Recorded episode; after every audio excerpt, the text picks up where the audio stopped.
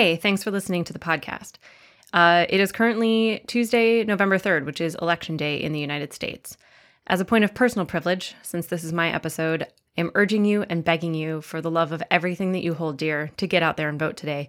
Your mileage may vary based on the state that you're in, but in most places, if you are in line when the polls close, you must be allowed to vote. Please stay in line and make your voice heard. Thank you. On with the show.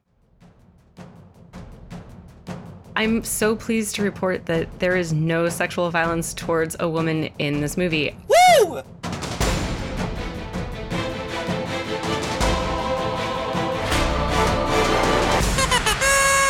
Hey, welcome back to another episode of Replaying Favorites, the podcast where two friends decide to destroy their friendship by showing each other their favorite films for the other one to crap all over. I would like to point out that we are still friends right now. Are we? Okay, great. I'm really glad to know that because my name's Brie Callahan. I'm Chris Kelly. And apparently we are still friends, which is great. So this week we're going to test the boundaries of that friendship by introducing a little bit of Aaron Sorkin to it by watching A Few Good Men, the 1992 American legal drama directed by Rob Reiner. It stars Tom Cruise, Jack Nicholson, and Demi Moore. It's got a little side of Kevin Bacon. I'm genuinely sorry that I said that, but we're going to leave it in. Um, it's also, it also has Kevin Pollak, Cuba Gooding Jr., JT Walsh, Kiefer Sutherland. Also has a tiny baby Noah Wyle from pre ER days, I believe. Huh. Chris, what do you know about A Few Good Men?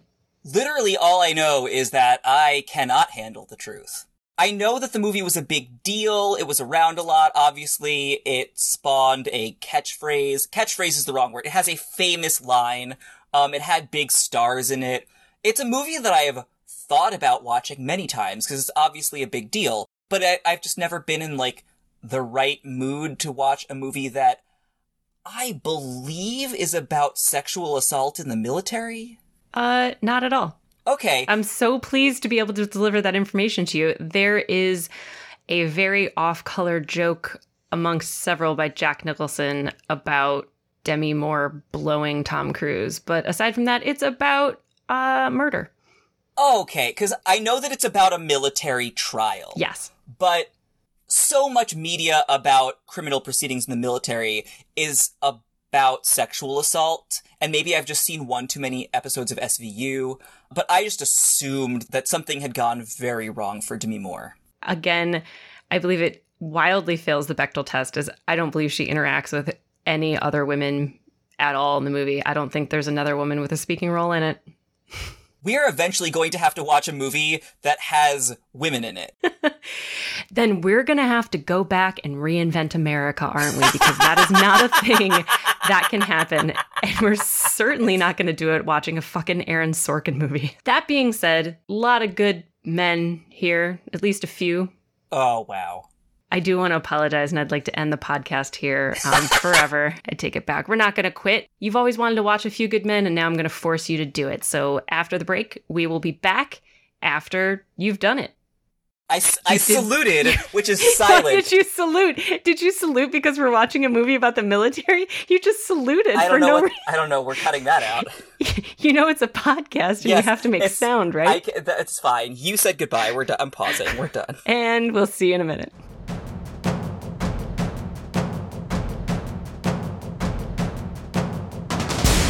Okay, we are back from the break, and we have successfully, I believe, both watched A Few Good Men. It had a production budget of about 33 or 40 million. It grossed 141 million in the US and worldwide uh, 243 million dollars in 1992 dollars. It is based on a 1988 play written by Aaron Sorkin with additional writing from William Goldman, who also wrote The Princess Bride, uh, which was also directed by Rob Reiner, as this movie was. Aaron Sorkin was only 27 when he sold this. Uh, he was really young. He sold it for like six figures. And in fact, it sold before it ever even opened on Broadway. The original play starred Tom Hulce, who is everybody's favorite Amadeus. I would have loved to have seen him play this role. Yeah, I am very interested in that. So, A Few Good Men got four Academy Award nominations, including Reiner's only nomination for Best Picture. So, aside from Cruise, who is definitely the biggest star of this piece, Jack Nicholson, Demi Moore, uh, Kevin Bacon, all of them would have been incredibly large stars at the time. I think Kiefer Sutherland had probably just come off Lost Boys, so he was definitely a known entity as well. Basically, it was the most success Rob Reiner ever had, and it was the most success that a lot of these actors had in this time period. I want to start talking about Tom Cruise just because he Okay is both the backbone of this film and perhaps the most problematic entity in retrospect. Like, it's tough to watch a Tom Cruise vehicle without thinking about the Tom Cruise that we know today. It's not that he's a bad actor. He is even a good actor. I would not say that he is the strongest member of this cast by a long shot, but he brings a a charm and a star quality, and certainly he was a pretty rip roaring big deal. So I get it, but like, it's tough to watch this now and not think about how that is the role that I would recast if I had to recast one. I think this is another case where it would be interesting to see this movie for the first time because I've seen this movie so many times with Tom Cruise in that role that it's hard for me to imagine casting someone else in it. Like, even just thinking about having Tom Hulce in the role, I was like, that would be interesting. I wonder how Kaffee would be different. He has some really excellent moments, but he also has some moments where he struggles. I would also like to posit that I think that Jack Nicholson has some trouble, especially in the the first of his three scenes, I think, where he really seems to struggle with Sorkin's dialogue. And I think Tom Cruise is a little bit more successful with it. Interesting. I was bought into Jack Nicholson from the get go. I thought that his performance was just pitch perfect. I had no notes. So I think obviously the final scene where he's on the stand remains as thrilling as it was when you saw it for the when I saw it for the first time. But I think the initial scene where he's in the office with Markinson and with Kiefer Sutherland's character, there are some longer sentences where I really feel like the pacing is just not really working for him. There's a perfect example for me is Baz Luhrmann's Romeo and Juliet. I thought for years that Leonardo DiCaprio was just the worst actor in the whole world because I'd only seen him in that movie and he just can't speak Shakespeare. And in the first scene with Jack Nicholson, he's so bombastic. I think he is most successful in his two scenes where he's playing against Cruise, who I think is also at this sort of heightened reality level, whereas JT Walsh, who plays Markinson, is a very sort of staid actor. So Jack Nicholson looks a little too keyed up by contrast for me. I guess I interpreted that as a very intentional move because he is the big bad of this movie. To me, I got a real reality out of seeing two people who are in positions of power themselves made to feel insignificant in the presence of this man who sort of thinks of himself in a godlike way. Like he is holding court even though there's no court to hold. You can see the the ego and the self-importance in that performance. I think when I was younger watching this movie, I got the sense that Markinson and Jessup were friends and that then they have this sort of falling out. But watching it even most recently last night is that like they aren't close. I always kind of got the sense that Markinson was really betraying someone that he loved, but I think it's not actually the case. And so that maybe also kind of changes the way the scene plays out to my mind because I always just thought like they were buddies and like why is Jessup big dicking his friend? We talked, I believe, off the record about how much you love JT Walsh.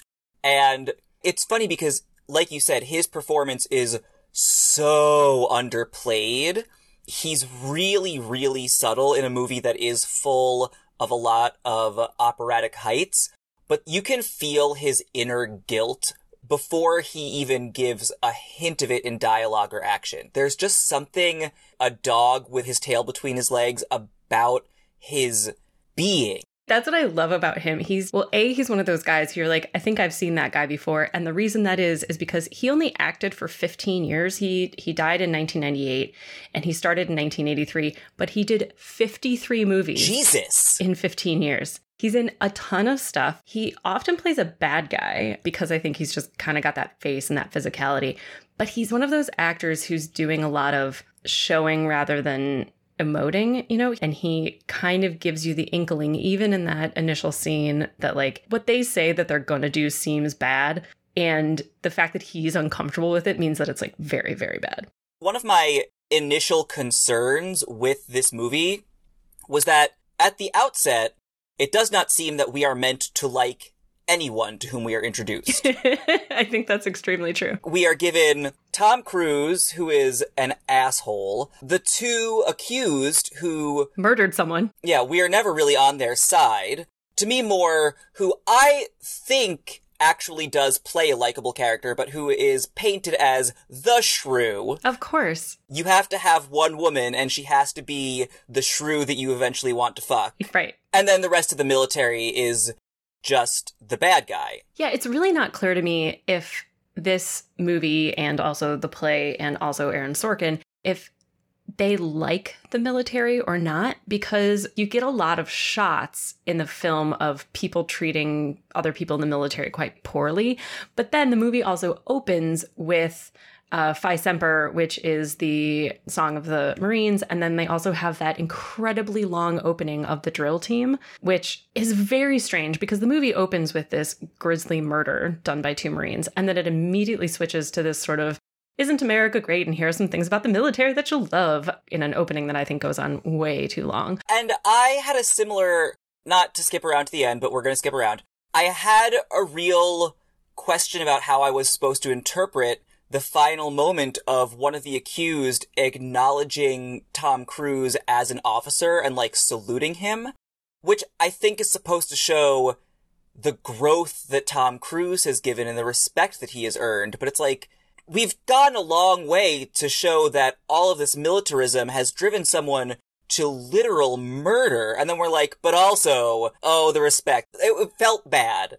I actually really disagree that we are not supposed to like Dawson and Downey, who are two actors who I always refer to as Dawson and Downey anytime I see them turn up in something else. But I would actually like to posit that Dawson is the heart of the movie and that this entire movie is about Tom Cruise attempting to earn Dawson's respect. I was willing to be sympathetic toward them for a little bit. I mean, again, we start out with them murdering someone, so that's a hard sell.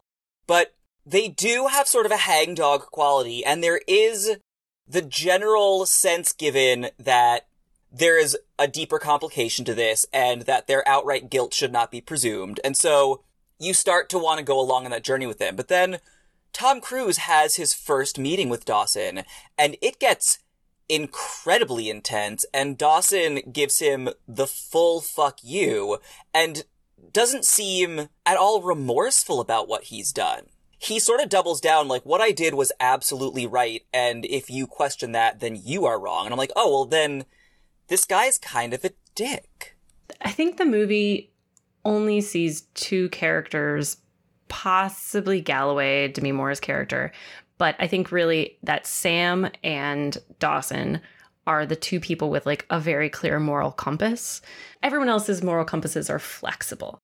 I think the two questions that the movie really asks is sort of like, do you do something because it's right or do you do things because of honor? I think they're in tension with each other. And Tom Cruise is sort of being pulled between those two poles. I see what you're saying. I think that I, as a viewer, fell very clearly on one side of things. There was a lot of discussion about, well, maybe what they did didn't actually kill him. And I think that I was waiting at times for a reveal. The investigation into that ultimately goes nowhere. So I had the idea that there might be a way to more fully absolve them of guilt, but they still killed him. I think sort of the moral quandary of the film is also like these two guys were doing something that they didn't think would kill him. And it wouldn't have killed somebody else if they'd done it to Noah Wyle, who on the stand, like cheerfully and quite cutely, is just like, yeah, I got tortured all the time. So this is sort of a, a, question of an unfortunate incident that happens. But then you also have to look at the broader culture of like, this is a group of people who routinely torture each other for minor infractions to uphold some sort of code I think this movie probably plays very differently to different groups of people because I think there are some people who probably watch this movie and genuinely agree with Dawson. He was told to do this, so he did it. And this is not what he wanted to happen. And you get a lot of evidence later that he had protected Santiago from a number of other incidents where guys had wanted to beat up Santiago for doing, you know, stuff that was beyond Santiago's control. Then there are people like the two of us who I think look at what those guys did and it's like, well, it doesn't matter. Like you were picking on someone who was smaller than you. And that's ultimately the conclusion that Dawson comes to at the very end when Downey says, like, but we didn't do anything wrong. And he's like, yeah, but we did. I will say, those final lines are a hair on the nose. We could have done one more draft to like bump the subtlety on that. The final five minutes is so over the top. Like it has Jack Nicholson just losing his mind and then it gets quiet and then Tom Cruise says, You son of a bitch.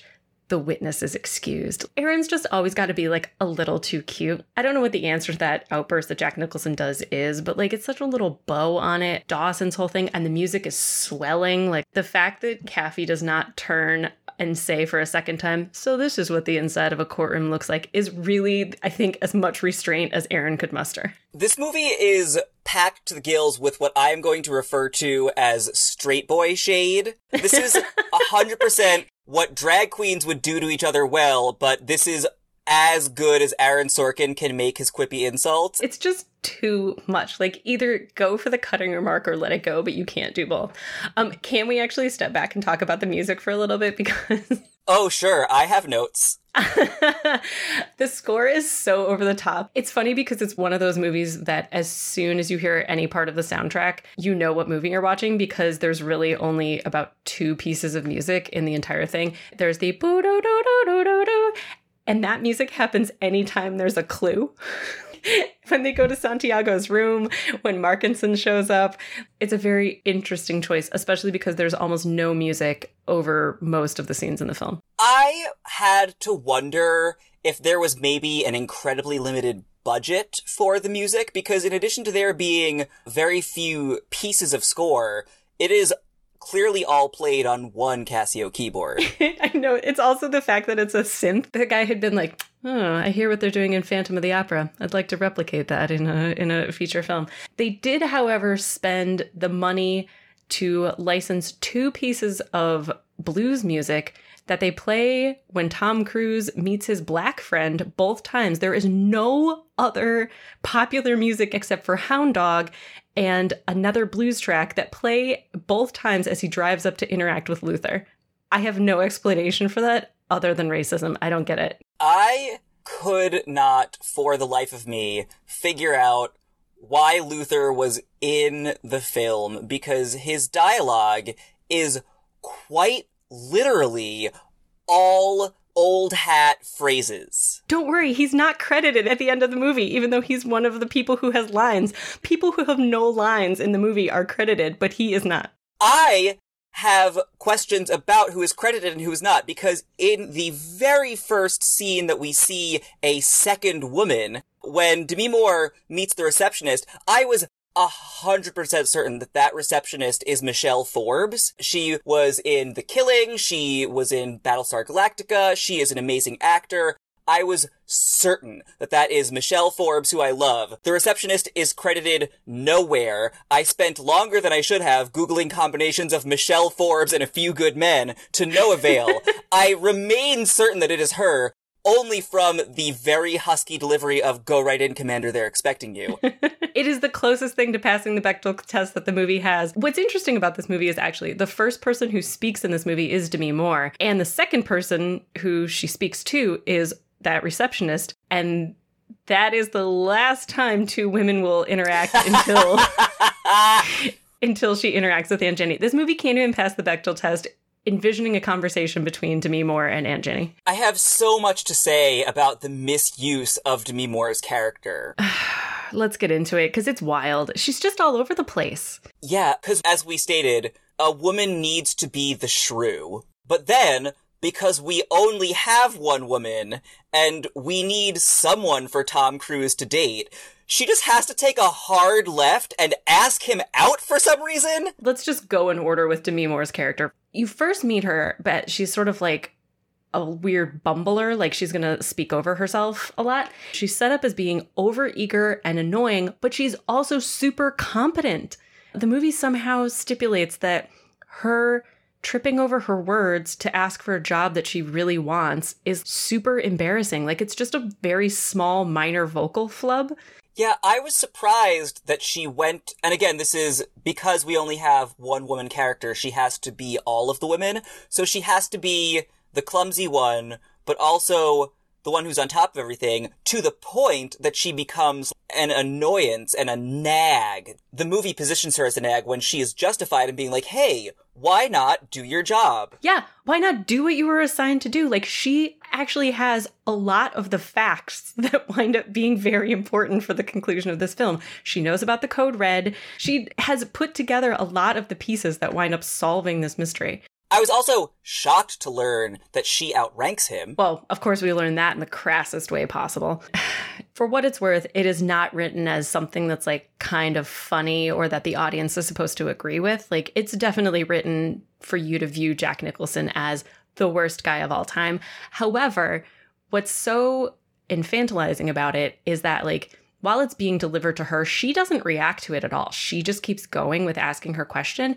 And it's very clear that it's not to get at Galloway, it's to get at Kaffee. And the way to get to Kaffee is to destroy a woman in front of him. Galloway is also asked to go get all the office supplies when they're setting up for their uh, courtroom presentation. Sam is asked to get the lamps and lamps only for some reason. He says he says to Joe, "Go get like these eight eight different office supplies. Sam, get some desk lamps." Yes, but she couldn't understand a machine. That has to be given to a man. That plugs in. a That's lamp not for her. is a machine. But also, you'd get an office lamp at the office store where you go to get the legal pads. You wouldn't go to the lamp store. It's not like there's separate excursions, so like let's divide and conquer on these responsibilities. and it's at the point where he's supposed to be like taking charge. And I'm like, this is not a good use of your human resources. This is exactly how low the bar is set, is that I actually want to give Aaron Sorkin a little bit of credit for not just sending Joe on the excursion to procure the materials while the men talk. Like he sends Sam out too. And I appreciate that. She remains, I think, the MVP on this team. No one necessarily listens to her all the time for reasons that are beyond me. She still is looked at as though her ideas will never be as good as Tom Cruise's, even though we've gone to great pains to establish that he's not trying. I think what we're supposed to take away is that she's sort of the more workman type person who needs to work really hard to get the results, whereas Tom Cruise is just kind of a genius. Like he goes to get his bat and he realizes that all of his clothes are in the closet and therefore Santiago's clothes were not in the closet. He's kind of got the inspiration and she's got the workman like things to it. There are a couple really cute moments that I think that Demi does quite good work with this. In the first courtroom scene, when the judge is introduced, she's first on her feet, like she jumps right up to attention. And I think it's a really cute use of her character that she is overeager and that she would be the one who's just like, okay, we got to follow the rules. And that's why it's so frustrating sometimes when the movie then wants to turn her into like, a weird cool girl and also annoying. And I don't know how Moore dealt with this role because she's being asked to do lots of different things throughout the movie. And it, it must have made it really hard to decide how to act out this role because Joe doesn't have a consistent personality. The transition from her being annoying to, I guess, kind of their friend, and then a romantic interest for one scene and one scene only. That's always kind of the question is like, are they gonna fuck? Like at the end of the movie? Because it's really not clear. All she does is smile at him and kind of leave. But this movie also kind of wants to make her like a mother figure to like boost Kaffee up. Like she's always just talking about what a genius lawyer she thinks he is. I will say that this movie is spectacular in the sense that it is absolutely happy for every single character in the movie to just hammer Kaffee right, left, and center about his daddy issues. Like everyone goes in on him about it. Literally, like people he barely knows are like, oh, that's not what your dad would say. Like you let a dead lawyer trick you into this courtroom. That is my main note about what should have been the Demi Moore role. I watched this and I was like, the obvious thing, and if her role had been played by a man, this a million percent wouldn't have even been a question. She is an outranking officer who is a better lawyer than him, and any man would have been cast as his mentor. Right. Instead, the entire purpose of Sam is to fulfill that role because they wanted to have Galloway be a woman. She never helps him be better, she just tells him how good he is. Yeah, she's just around while he improves himself. Or she's actively getting in the way. She has the whole scene where she strenuously objects. And it's like kind of a point of tension that they probably need to split up the courtroom scene, but it's so irritating. Like, she's a very smart woman. She wouldn't just keep going in and saying, I strenuously object. She is humiliated in that scene, having suffered a very public embarrassment in the courtroom. They don't even wait to see if the courtroom is cleared before Sam like goes in on her. Like I can't believe there weren't reporters there or something. And then her immediate reaction is to go to Kaffee's house to ask him out.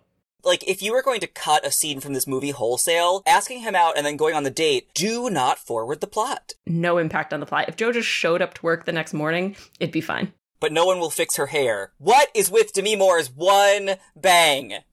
Okay, so let's talk about Demi Moore's hair. I feel bad about this because I'm so petty. I have a lot of questions about how she gets in and out of that hat.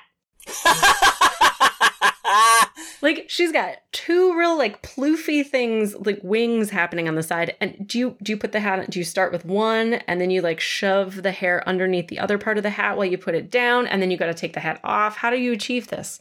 I similarly was unsure of whether we were meant to interpret that her hair is naturally wavy and that all she does is like take two handfuls of gel, go straight back and let it ride, or if she has in fact carefully put each little wave in, which I think is what the hair team had to do, even though we are meant to believe that this is a no nonsense do that she, a military lawyer, would have barely put thought into. It definitely was the kind of thing where they wanted to suggest a short business-like do, but also have her remain girlfriend material, you know?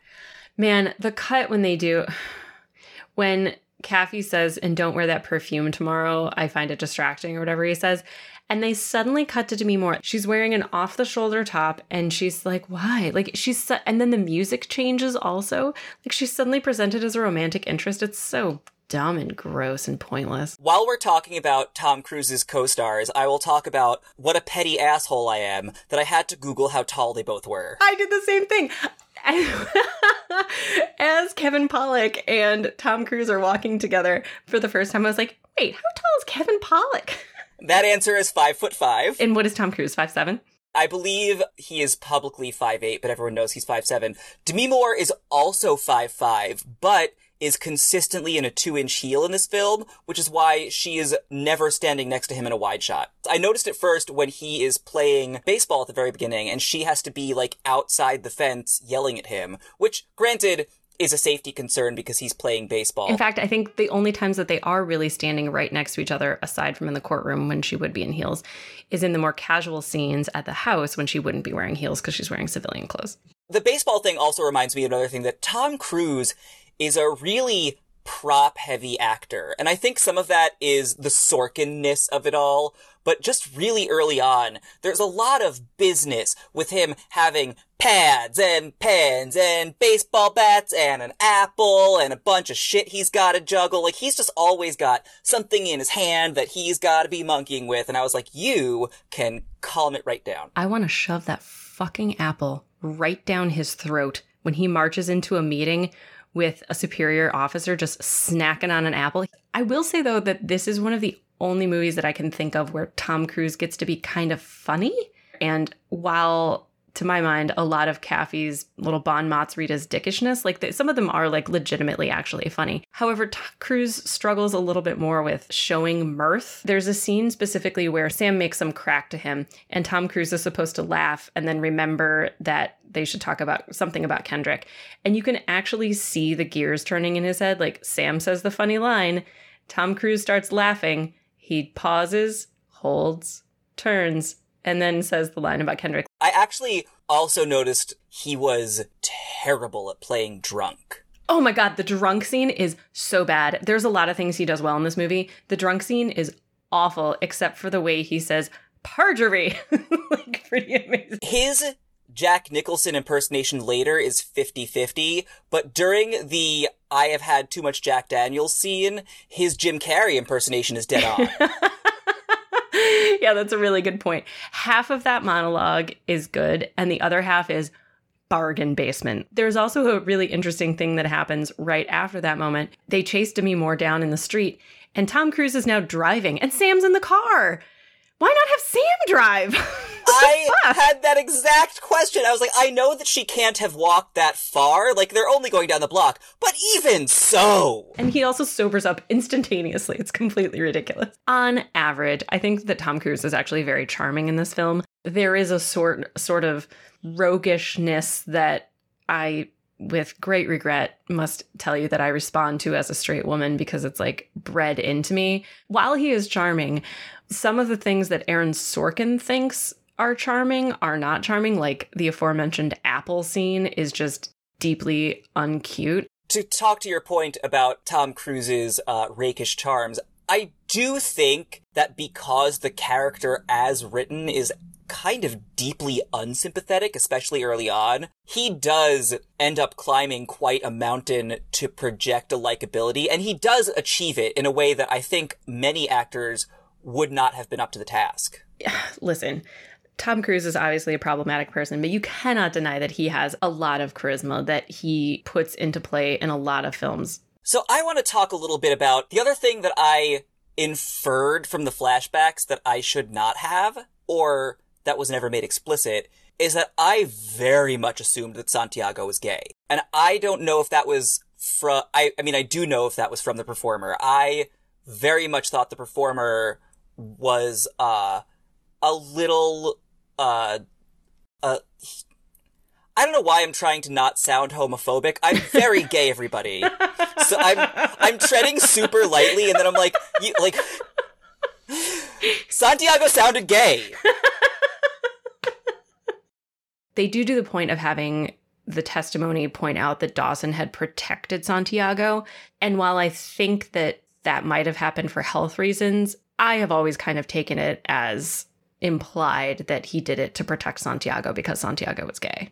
Well, that was also, I started to wonder if we were going to get a twist that Dawson was involved with Santiago and that that was going to be a complicating factor. Like when we learned that Santiago needed help and Dawson was the one to help him, I was like, oh, was there going to be a relationship between the two of them that was going to be revealed? And so he had, like, he felt that he had to retaliate harder because he needed to protect himself in that instance. And it was going to be like this terrible thing where he ended up killing this man that he loves and felt really bad about it. And, uh, none of that complication came out. You've given Aaron Sorkin incredibly too much credit for this. This is out of nowhere, but I just saw it on the page, so I'm going to talk about it. that sounds like a great thing for this podcast. There's a lot of amazing acting in this movie, and I want to spend a lot of time talking about Jack Nicholson's final scene. But the thing that got me, because as we've discussed, that whole final scene is bombastic beyond compare. And everyone has a big explosive moment and a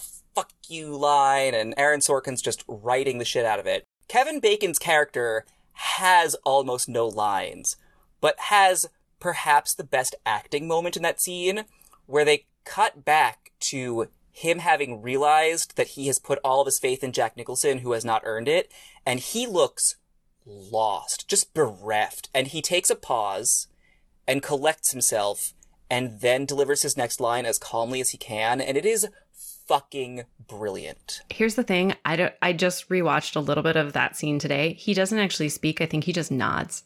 Oh wow. Yeah, I think he's like really quite shaken. He's actually sort of dissociating. I audibly gasped when they cut back to him. Kevin Bacon does a great job in this movie. First of all, when you're introduced to him, he's got this like very funny little walk. He's got this little like kind of puffed up thing. He does a lot of great little character choices. He always mispronounces Santiago's name as Santiago. He's the only person in the movie who does it, and so it has to be a choice. Obviously, you should pronounce people's names the way they're meant to be pronounced, but it is a really nice little character choice that really makes it stand out and kind of gives him something else. Um, I guess maybe the other thing we should talk about is Markinson and his both noble play to help the characters and then ultimately complete lack of helping anyone in any way by killing himself very suddenly. He was a weird character. I, I wasn't sure what to, like, he, there's a certain amount of plot deviciness to him. Um, and again, which is to say nothing of how absolutely wonderful the performance was. He, he's set up as like a weird, savior, and then he's killed essentially to create tension again.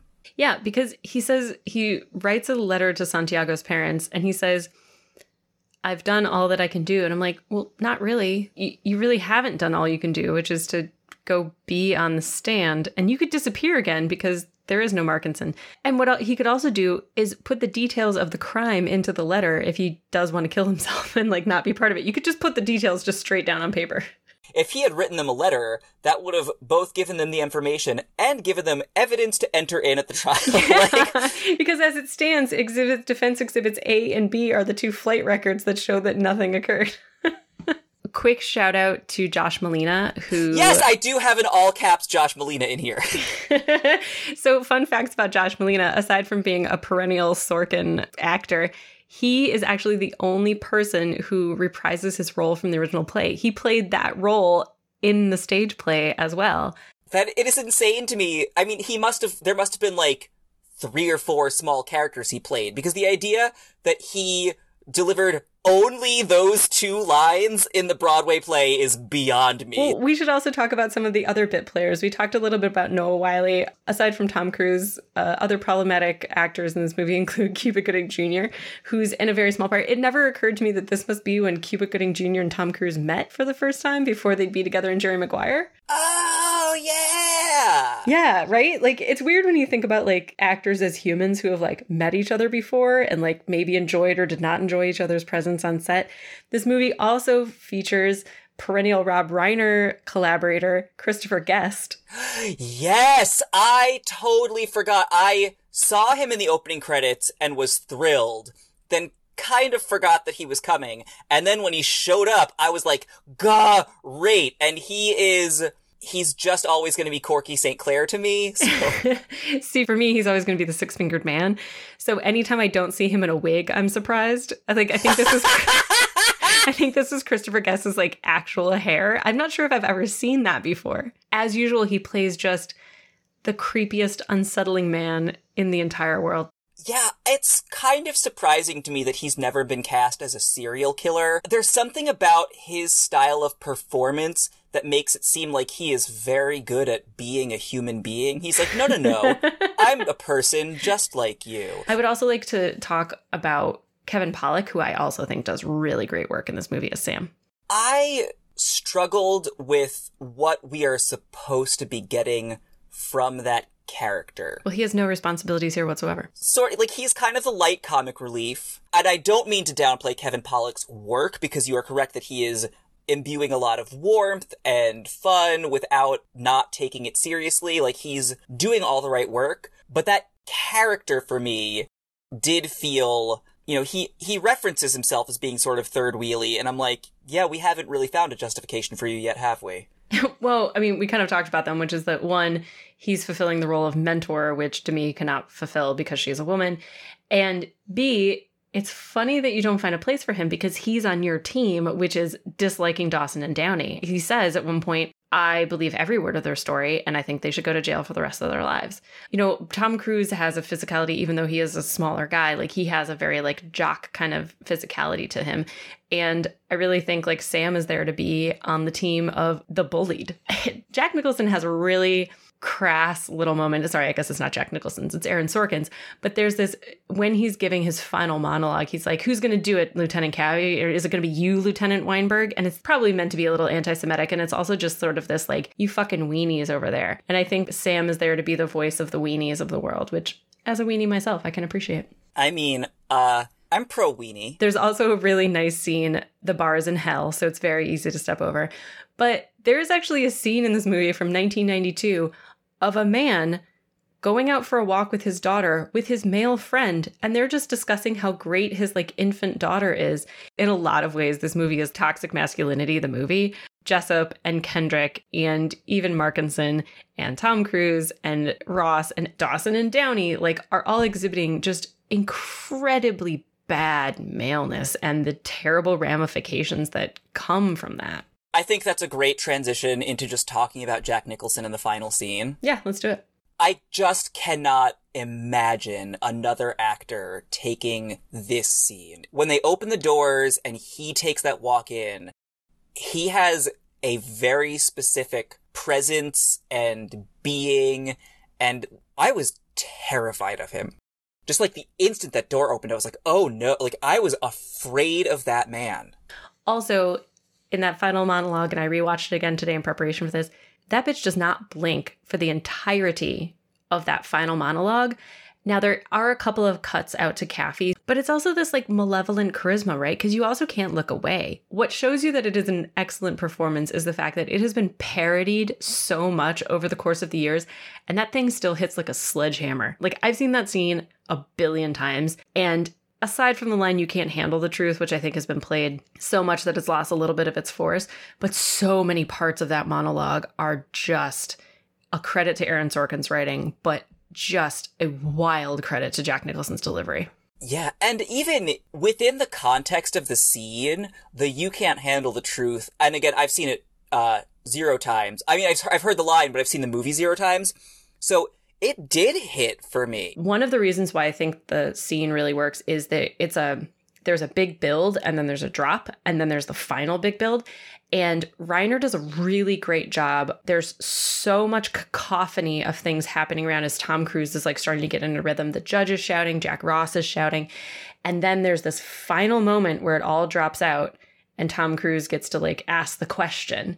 The audience has been kept in the dark about kind of just how much Danny has pieced together about what ha- happened to Santiago. We've been given so many clues about the doctored flight records and the clothes and the orders and like all that stuff. And watching Danny put it together is like really great. And I think it finally gets you right onto Danny's team right before he like hits it out of the park. I'm so sorry to like bring softball back into it. But it's just so well directed. There's so much noise. And then that noise just drops out so that Danny can deliver his question. And it's so great. Yeah. And that's the other structural thing about this movie that I like. It is in some ways a murder mystery. And I love a murder mystery. It doesn't have the whodunit quality. It's almost more of like a Columbo episode that you start off seeing the crime and then have to piece together exactly how we're going to catch the criminal. I do like that the movie gives us one really solid instance of Danny being not quite ready for prime time. So Jack Nicholson and he have their uh, confrontation Jack Nicholson stands up and is going to get to leave. And then Danny says, Sit down. I'm not finished with my examination. And as Jack Nicholson goes to step back, and you're kind of mostly following Jack Nicholson, and then Danny pours himself a glass of water, and his hand is shaking so hard as he guzzles this entire glass of water. It's like 12 ounces of water that he drinks in one single gulp. I like that Rob Reiner takes the moment to like let us really see how totally scared Kaffee is. What happens directly after this incredibly masterful monologue is that Jessup admits to a goddamn crime, and then there's kind of this insane denouement where Kevin Bacon has a come to Jesus moment. Tom Cruise realizes what's happened. There's an exceedingly cute moment where they cut to Dawson and Downey, and Dawson realizes what's happened, but Downey just like looks around like he has no like he has no clue what's happened because his whole character is just very very dumb and it's it's very cute. And then they go to arrest Jack Nicholson, but what's incredible about that scene is that Jack Nicholson has just delivered an incredible amount of fear standing, sitting stock still in the witness booth. And you're, you're right, you're totally afraid of him that entire time. And then he, when he literally tries to physically attack him, he screams the dumbest thing, which is, I'm gonna piss in your dead skull. It's amazing the the change that happens in just a couple of minutes in this movie from him being in complete control to him just saying the dumbest insult you can possibly imagine and literally getting held back by two other guys and just getting let off and he's been completely emasculated essentially character wise i think what makes more sense is that he would have had an outburst and then immediately reined it all back in rather than the throwing himself physically at someone, which is so wild and inappropriate. If he had just shut down, but given that continued death stare and they like took him away, that would have had like a bigger impact to me. Yeah, I think that's really right. And Jessup is presented as being a very smart man. After admitting to the crime, he then continues to admit to the crime for like several minutes. I mean, Aaron Sorkin is clearly the Michael Bay of masculine rage. I feel like Michael Bay is the Michael Bay of masculine rage. I think Sorkin's play is successful in that while the good guys win, the defendants don't totally get off. And there's a good explanation for why that is. Because, like, the typical courtroom drama would be like, we won, we are absolved of all charges, except that, like, there is actually a price to have been paid for this because they killed a guy. They didn't think they were going to kill him, but they certainly intended to torture him, and there should be a punishment for that. Yeah, even though we started off the movie, like I said, feeling like perhaps no one was likable, and we do build to a point where we start to like many of the characters, or at least see the shades of gray, it does retain that ambiguity nicely. As opposed to some of Sorkin's later writing, which I think does a lot of just like the good guys are good and the bad guys are bad, and the guys that are the protagonists are the really, really good guys, and they're always really, really good. I think this early work does a good job of saying that while the good guys win, sometimes even people that we like do bad things and that the that needs to have consequences. I mean, for all of the weird quirks, I do think this movie is ultimately like very satisfying in the end. It does build to a head. It doesn't maybe stick the landing 100%, but you leave feeling like, wow, that was a good movie. I'm glad. Okay, as as a as a podcast where I show you movies that I like and you show me movies that you like, I'm glad that you said that you liked the movie. um, that's very exciting for me, uh, especially since I like did not like the last movie. All right. Well, on that note, any final thoughts on a few good men and one woman and two other women who don't speak? I liked this movie. I'm glad that I saw it. I, as I said, it was on like a list of eventually movies, and I had a great time with this. It ticks a lot of boxes for me in terms of like good actors doing good acting, murder mystery. Well, that's two boxes. There's probably oh like fun cameos. Love a fun cameo. It had a so it had a lot of the elements of a movie I would like, and that added up to a movie I like. So a thumbs up, an enthusiastic huzzah. I wouldn't say that this will become a movie that I watch 10 more times, but I would watch it another time. Okay. I definitely was happy to see it again. I can report that unlike The Sting, which was given a oh, in my household, time was set aside so that we could watch it. And I was asked, when are we going to watch A Few Good Men? So there was a lot of enthusiasm in this household, aside from me.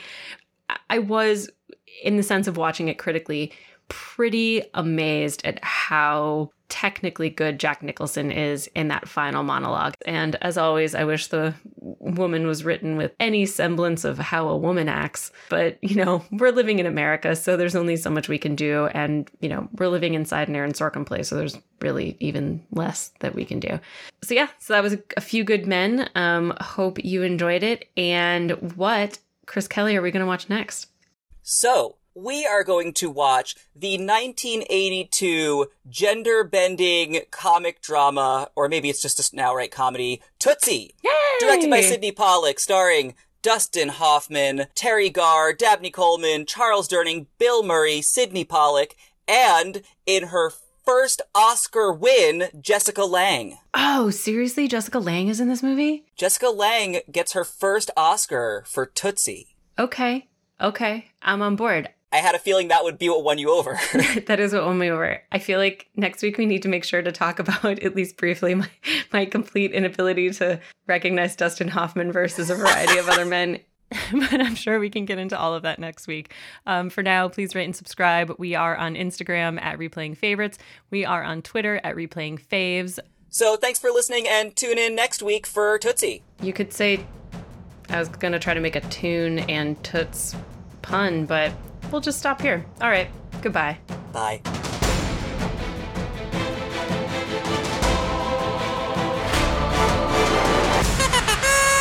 I know one person who was in a production of it that I did not see. Um, it was from before he and I knew each other. It's not because I'm a bad friend who doesn't go to people's shows.